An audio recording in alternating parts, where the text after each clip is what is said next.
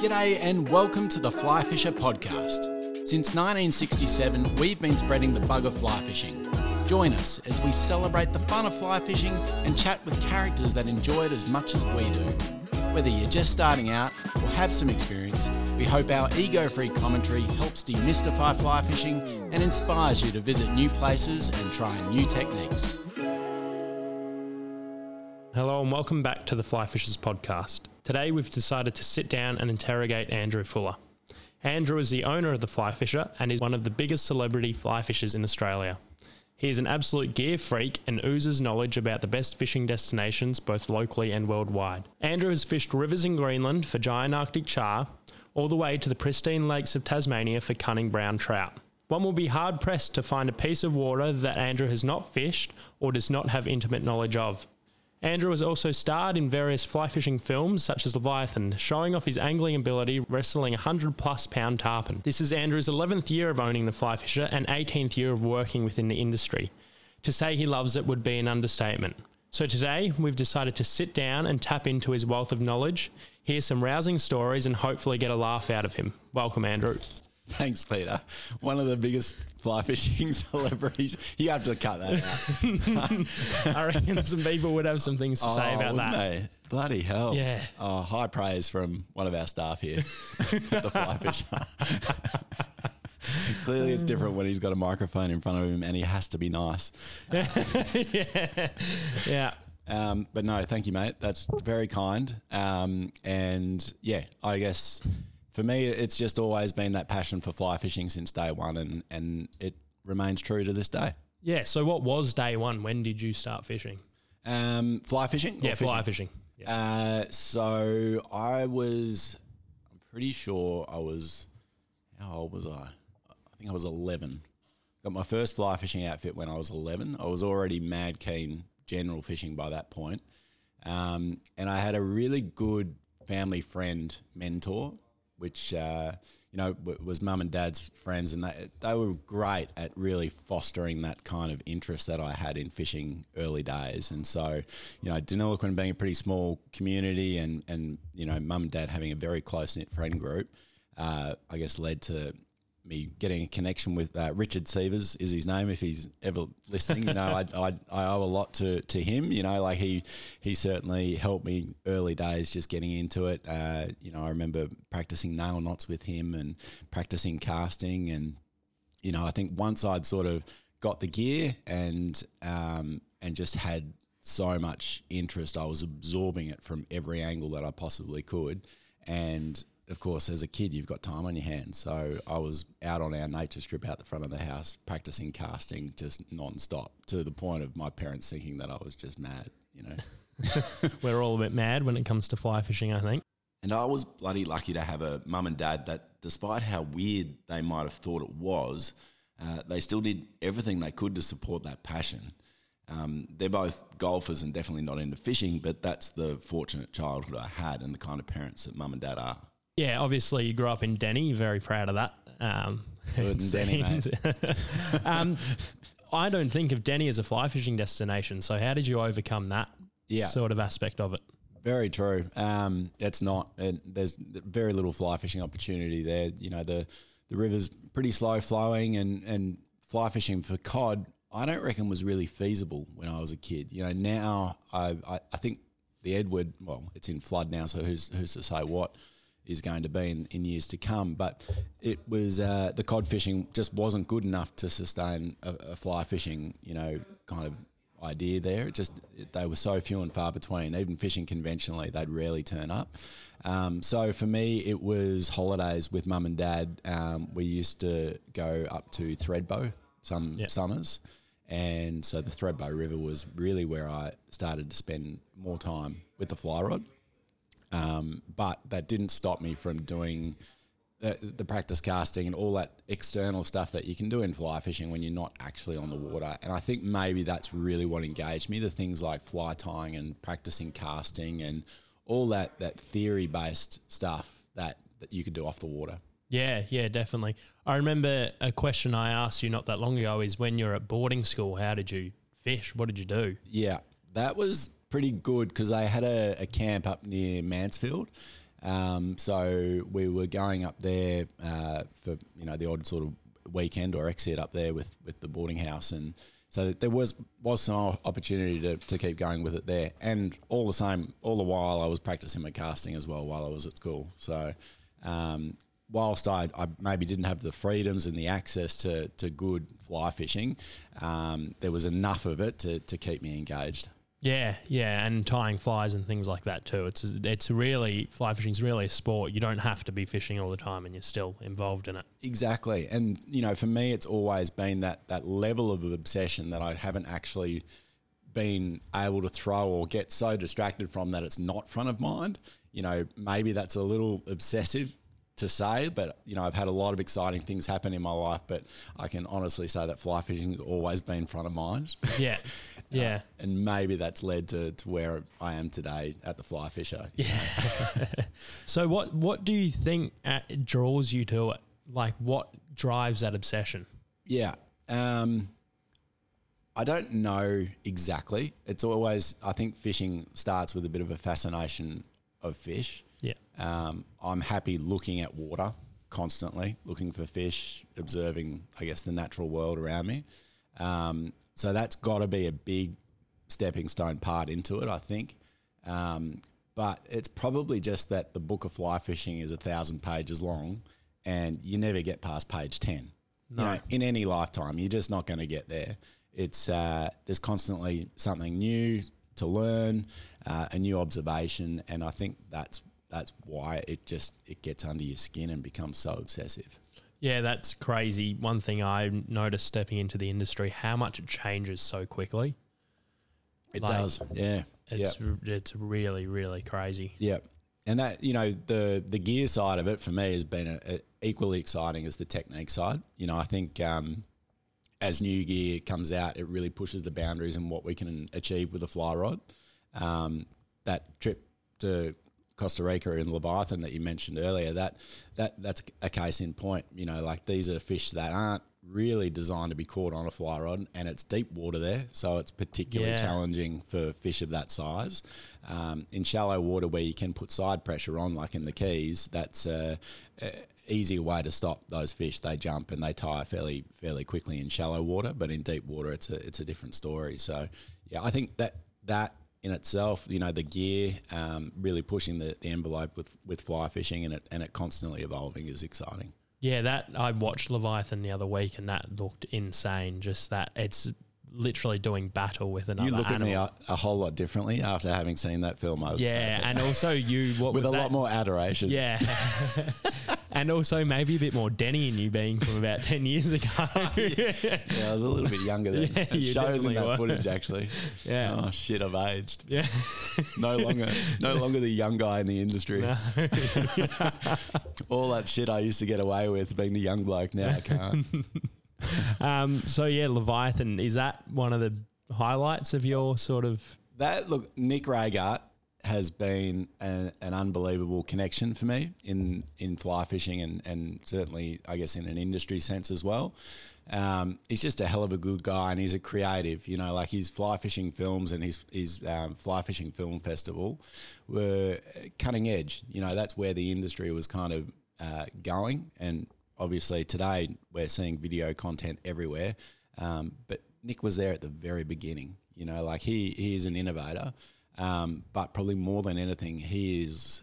Uh, I would say next level fly fisher on me. Like he, he's just, uh, he's all about uh, going that extra mile, really working hard for fish, uh, getting into less accessible places, um, and putting the time in, you know, and and Nick's kind of structured his life in a way where he is able to put the time in and develop his ability to fly fish. Um, I've been, I guess, more preoccupied in trying to run a fly fishing business in what is a, a an increasingly competitive space. Um, and so I've been, I guess, equally committed to developing my fly fishing as, as well as the fly fisher as a business. Yeah, definitely. I think that um, there is a bit of a difference between running a retail store and running a media outlet, which is what Nick runs, obviously. Yeah, for sure. And don't get me wrong, like when Nick's got, got the camera, he's not fishing. He, No. He's committed to the cause and he has an uncanny ability to capture the moment.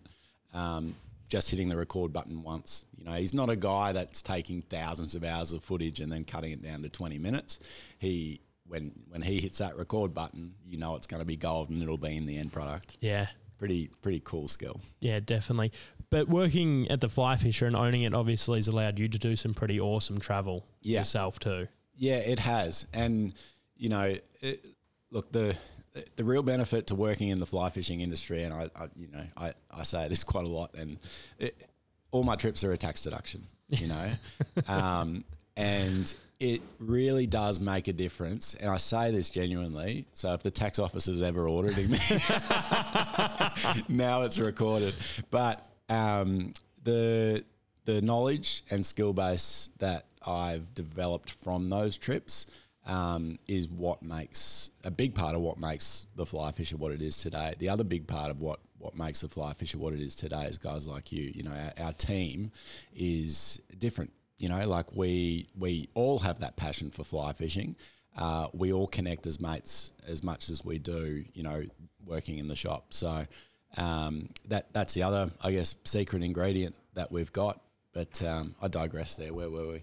I'm trying to get onto your uh, travel history and Yeah, experience. Um, what yeah, so you know, even things like uh, it, oh, knots is a bad example, but certainly flies, um, techniques, and talking to people and having a familiarity familiarity with a destination that someone might be going, no matter how far flung it might be. Um, that that kind of knowledge base is not easy to find for someone on the other side of the counter that's that's looking for that knowledge and and and information and kind of confidence. You know, like I know what it's like to go to a new destination feeling a little bit green, not knowing what to expect. Um, and sometimes, no matter how much you scour the internet and ask people, uh, getting the information you des- desire is actually really hard. And you need that to arrive there with the right gear, feeling confident and ready to, to hit the water, you know? yeah, confidence is really everything. It It is. There's one way to gain confidence, and I really think that is getting out there and fishing as much yeah. as you can. Yeah, and look, you, the stuff you can't you can't bullshit it. You know, like it's kind of unless you've you've been there, it's uh, yeah. It- look, to a certain degree, if you've caught that species, you can prepare someone to catch that same species anywhere else in the world. Um, but when it comes to, to the destination and understanding the destination, that's that's gold information that you can offer. Yeah, definitely. What's been some of the highlight destinations for you? Oh, you know, I th- these these questions of, of like you know your favorite destination, your favorite form of fly fishing. I've always struggled with those sorts of questions. Um, they're all good. Uh, probably it, there's one destination I did become quite obsessed by, and that was Los Roques in Venezuela. Um, you know, anyone who's watched A River Somewhere with Rob Sitch and Tom Gleisner will recognise that destination um, that was uh, I, I obviously saw that footage and then um, and had spoken to a couple of, of customers that had been there and yeah so it was it was quickly on my radar I think I sort of looked at it and thought oh may like for the I guess the culture and just the place you know like the um, the posadas which are just the little ho- hotels on the water they're all painted in funky colors and um, it just it looked so uh, so different to anything else that I'd seen.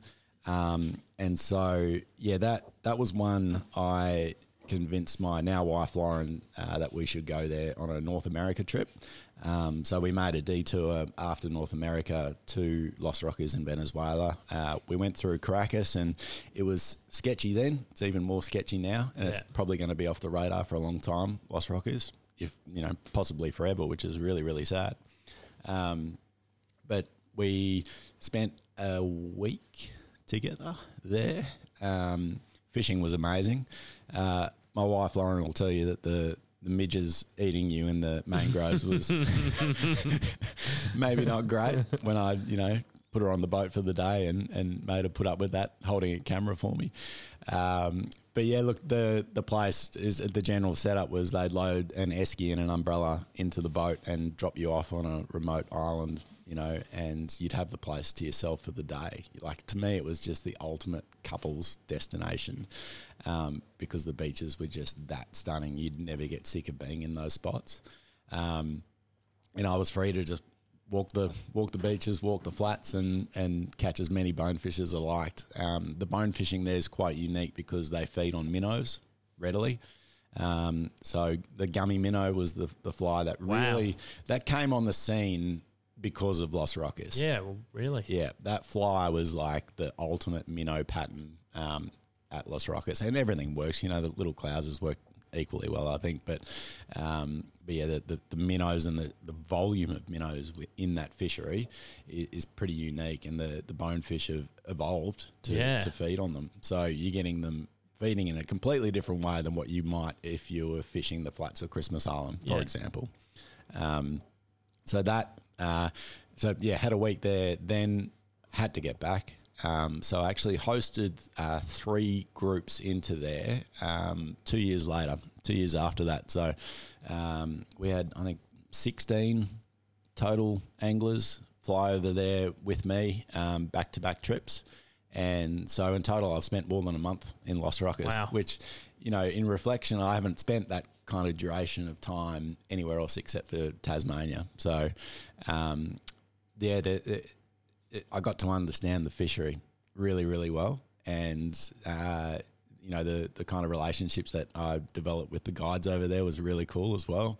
Um, and they're, they're, they're fishy, you know, like they're, Yeah. you know, they're obviously doing a job and they've probably fallen into that job just Yeah. because they're in that place. Yeah. But man, they're, they're keen and they know. Yeah. Yeah. Um, yeah, one of them, uh, his name was Carlos, and he he can cast a fly rod like I've never seen. The amount of line speed that he could generate and the, the tightness of his loops was Crazy. absolutely Yeah. scary. Uh, Yeah. With any gear, you know, he Yeah. can pick up any rod and do the same thing. Uh, but yeah, the tarpon fishing there is good too. Yeah. So the tarpon come in at certain times of year and feed on the minnows. I actually hooked a big tarpon off a jetty Yeah. um, at Los Roques.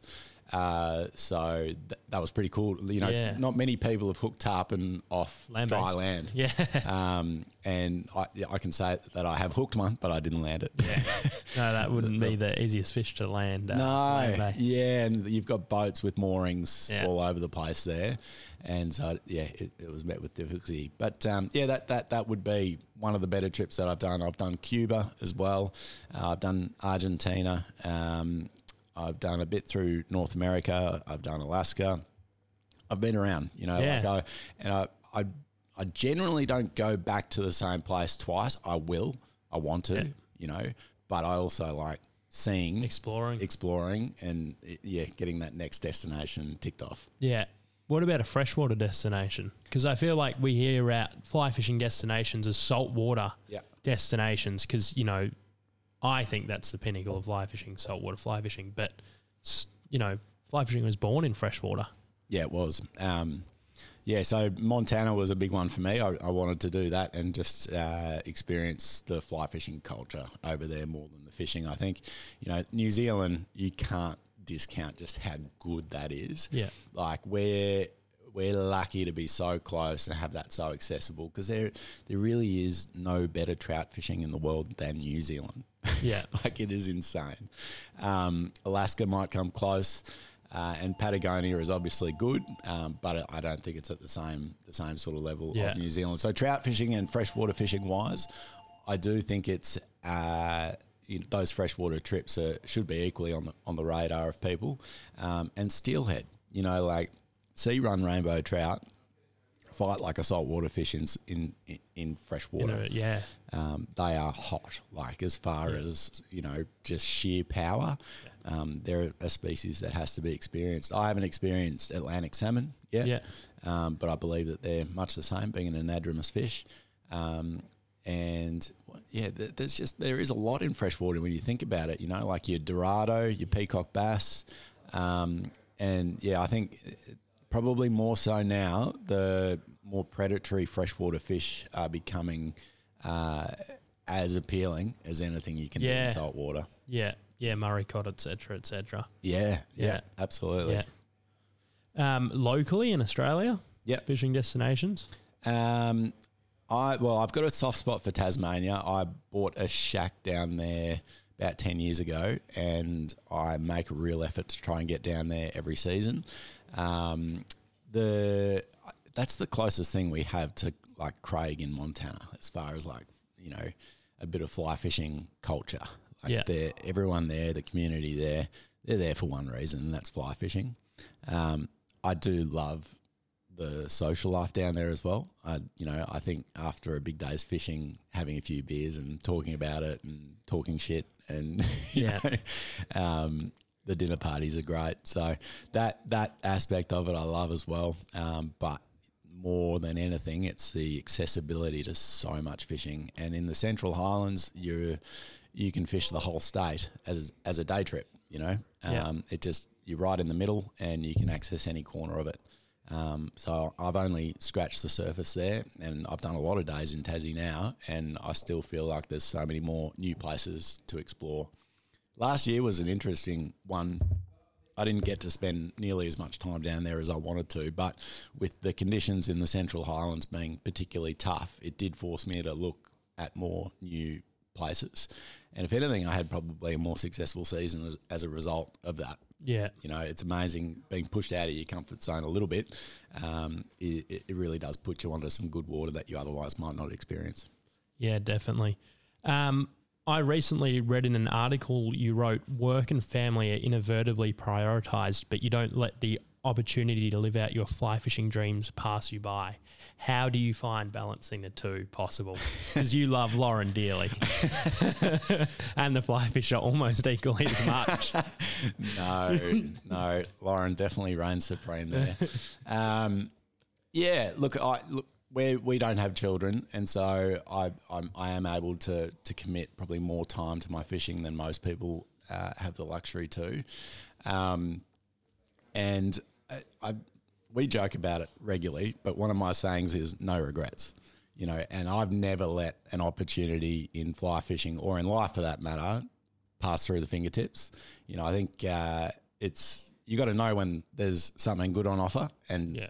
Bloody take it, put both hands around it and grab it. and so my fly fishing has always been like that. You know, if there's an opportunity to to fish with someone that I I find interesting and I think I can learn from, um, then I jump at it. Um, and same with getting to a destination, it's the same sort of story. But yeah, look, Lauren has been uh, incredibly supportive and understanding of my uh, addiction of fly fishing and business.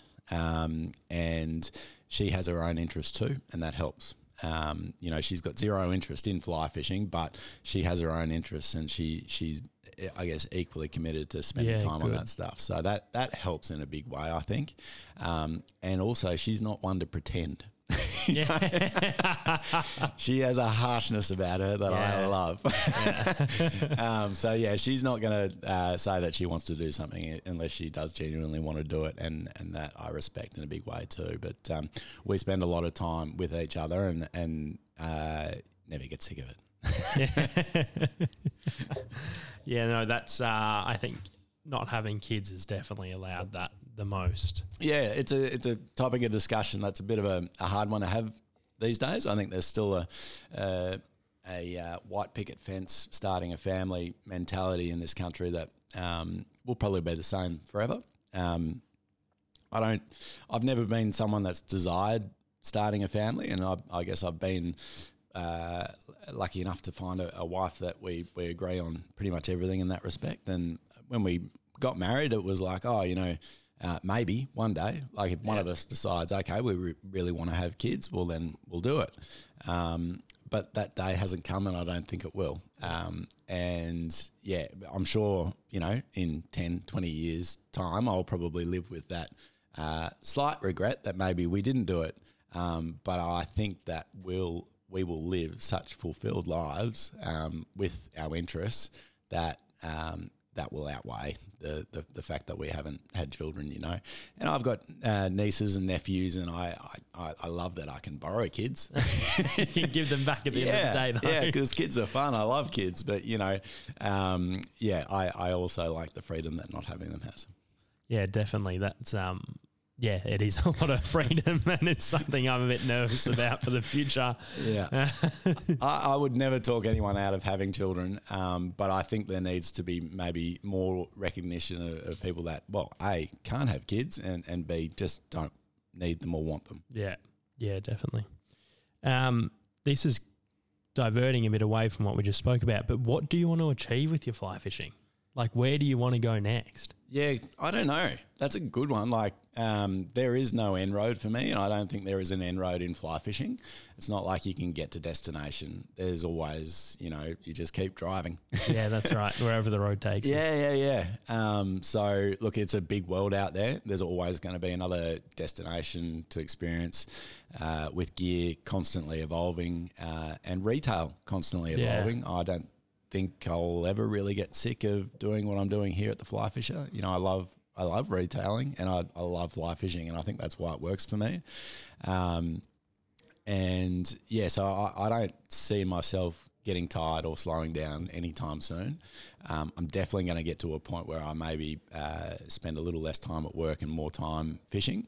Um, and part of the, I guess, my little investment in my shack and down in there in my area is to be able to do that down there. I do, as I said, have a soft spot for Tassie and and love being able to get down there. Um, so yeah, that'll probably be the first thing that I do.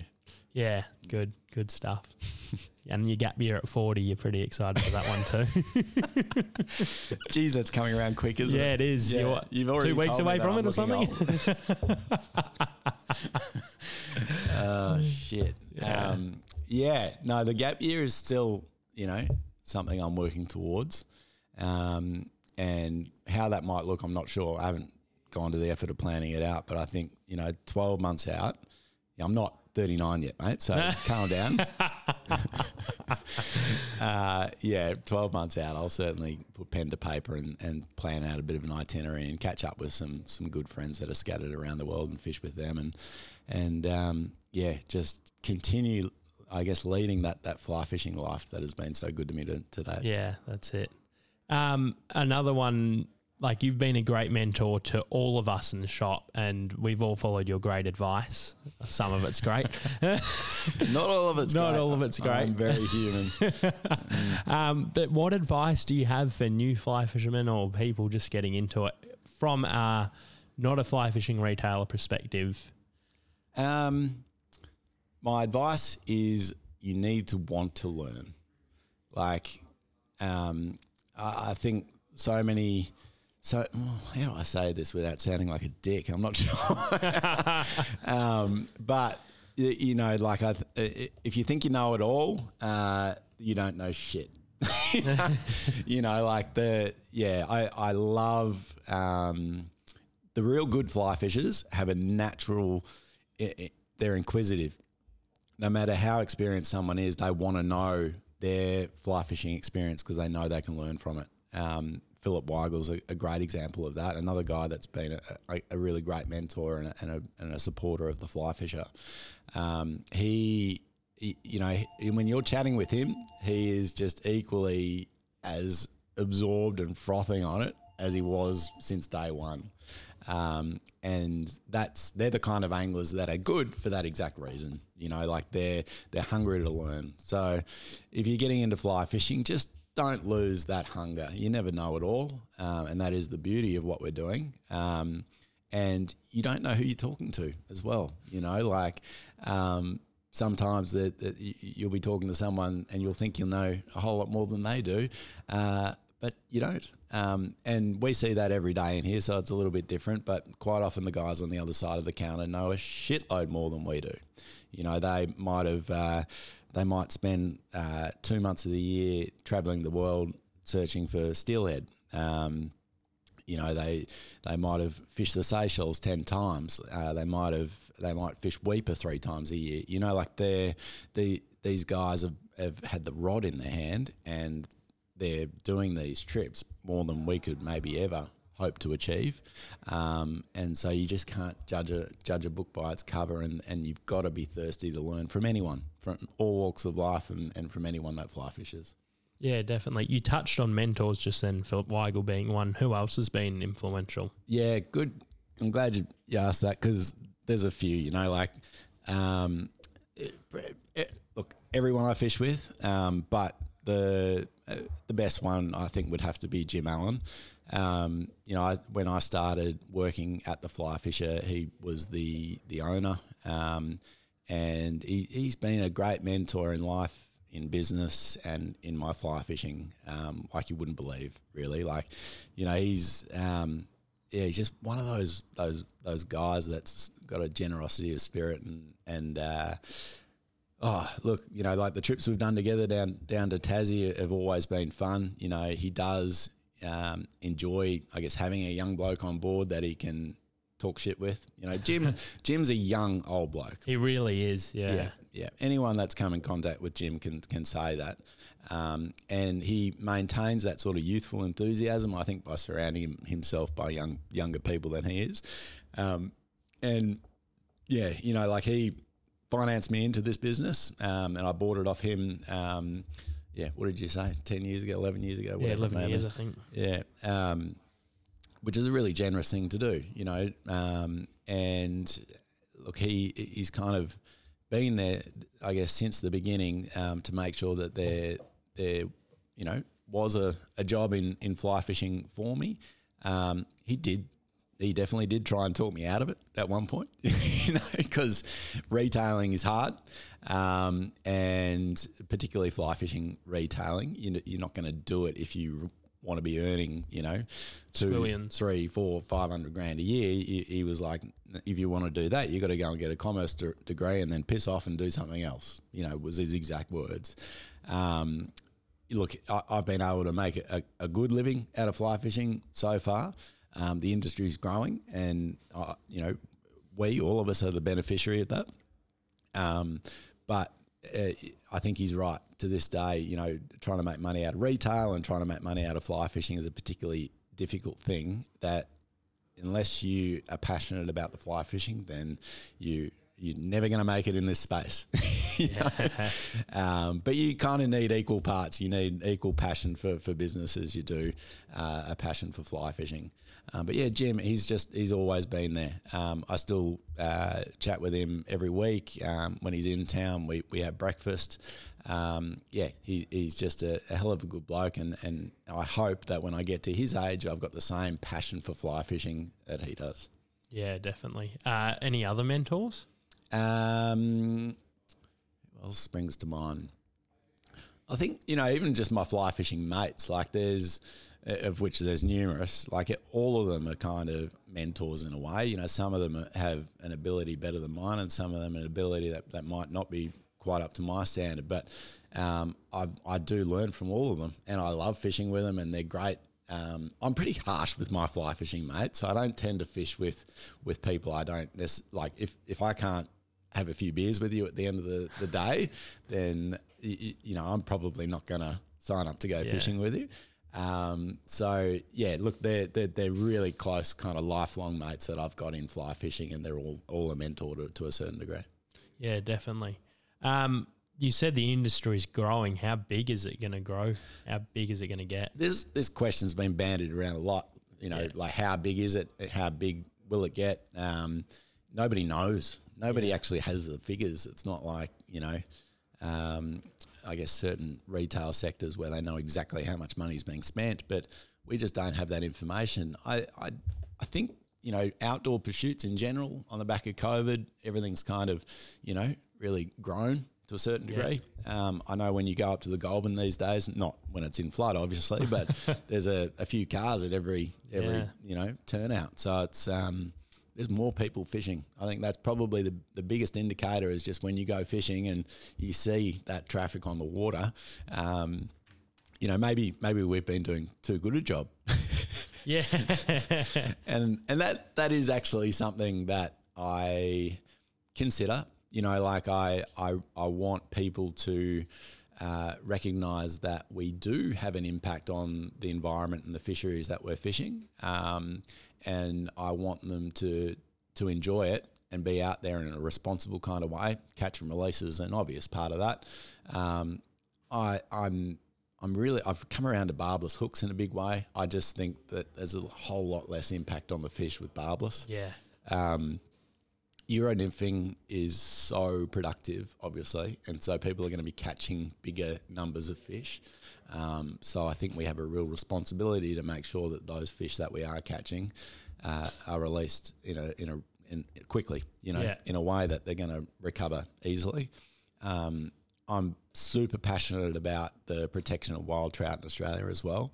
Um, a lot of people don't know it, but our our fish, you know, have mostly been they haven't been fucked with. You know, like other, other, other parts of the world, they've they've you know they've been stocking for so long and recycling brood Yeah. stock for so long that there's been a narrowing of the genetic integrity of the fish, and it's you know, uh, our fish in Australia have, have adapted wildly. Like, you know, when you consider the temperature spikes that they experience in our rivers through summer, they should be dead. you Yeah. know, but they're not. Um, Yeah. They've adapted, you know.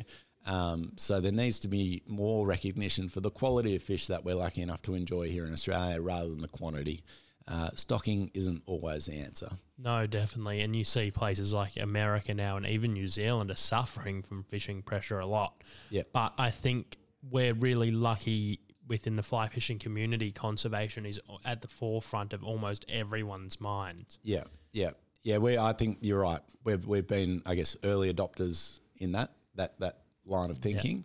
Um, man, it needs to continue. There's still so much we can Oh, do. there's you so much work to do. Yeah. Yeah. Um, you know, like the, the- and it's the small things. You you know, uh, anyone that that shops with us knows that when the uh, the gear arrives in a package, for instance, if they've shopped online, it's it's you know ninety nine percent recycled or recyclable material. Yeah. You know, th- these are uh, uh, uh, decisions that we don't take lightly, and they cost us. They cost money, don't they? they do. Um, but I think every business has a responsibility to, to do the right thing in this day and age. Yeah, definitely. Definitely. Um, anything you want to mention?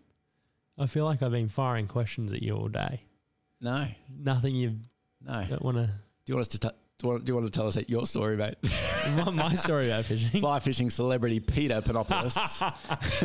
no, far from it. Far Um, from it. yeah, look, the we we've had a, a, a great run at the Fly Fisher, and and every new staff member that we bring on board um, brings something to the party, and and uh, you know, Peter, the podcast is a is a, a big big thing that you brought to the business, and it has helped people engage with us and the fly fishing community in, in a way that we never really anticipated or expected.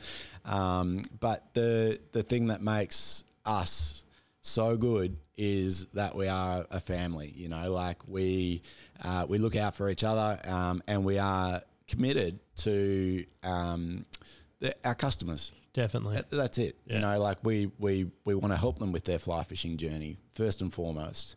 Um, yeah, we're here to sell gear, and we want to make sure that people walk out with the best gear that they can afford, um, and that their their fly fishing experiences are good.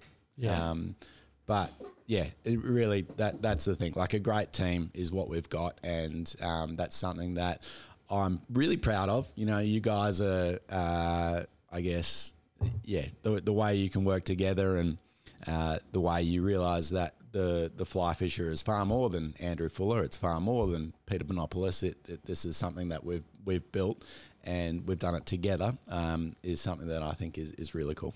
And I think that extends beyond the fly fisher too. Like I don't think in the fly fishing community I've run into someone on a river or something that's not happy to stop for a chat or share some tips. And like you said, you've got the fly fishing community down in Tassie and even globally to Montana. Um, it's a really good supportive community, isn't it? It is. Yeah. No, that's a that's a good point. Yeah, like we we're, we're, we're all a bit weird, aren't we? You know, are. like we we've like got a throwing feathers at fish. we've got a very niche little hobby, Yeah. and yeah, when you've got a connection with someone that also shares that hobby, it, it is cool, and it's not just a two minute conversation; it's always a twenty minute conversation. yeah. Um, so yeah, I, you- you're right. Everyone's very generous at sharing their knowledge and and very friendly and forthcoming on the water. Um, and that's unique to fly fishing. You don't get that as much in conventional fishing. No way. Um, there's a bit more of a competitive mindset, I think, on the surface. That's how it seems to me, anyway. But um, yeah, I, I love. That's the other thing. I love how different fly fishing is to conventional fishing. Yeah. You know, like what we do is, i and you, you couldn't really have a business like this in, in conventional fishing. No It- way. It's just it's different. Um, but yeah, look, the, the the support of the, the greater fly fishing community is, is unbelievable, and that's how we've been able to to survive and prosper. And long may it continue. Definitely. I think that's a good note to leave it on for today. well, thanks for interviewing yeah, you know, Australia's biggest fly fishing celebrity. Arguably Australia's biggest fly fishing celebrity. Until the next episode, guys, stay tuned. Catch you later.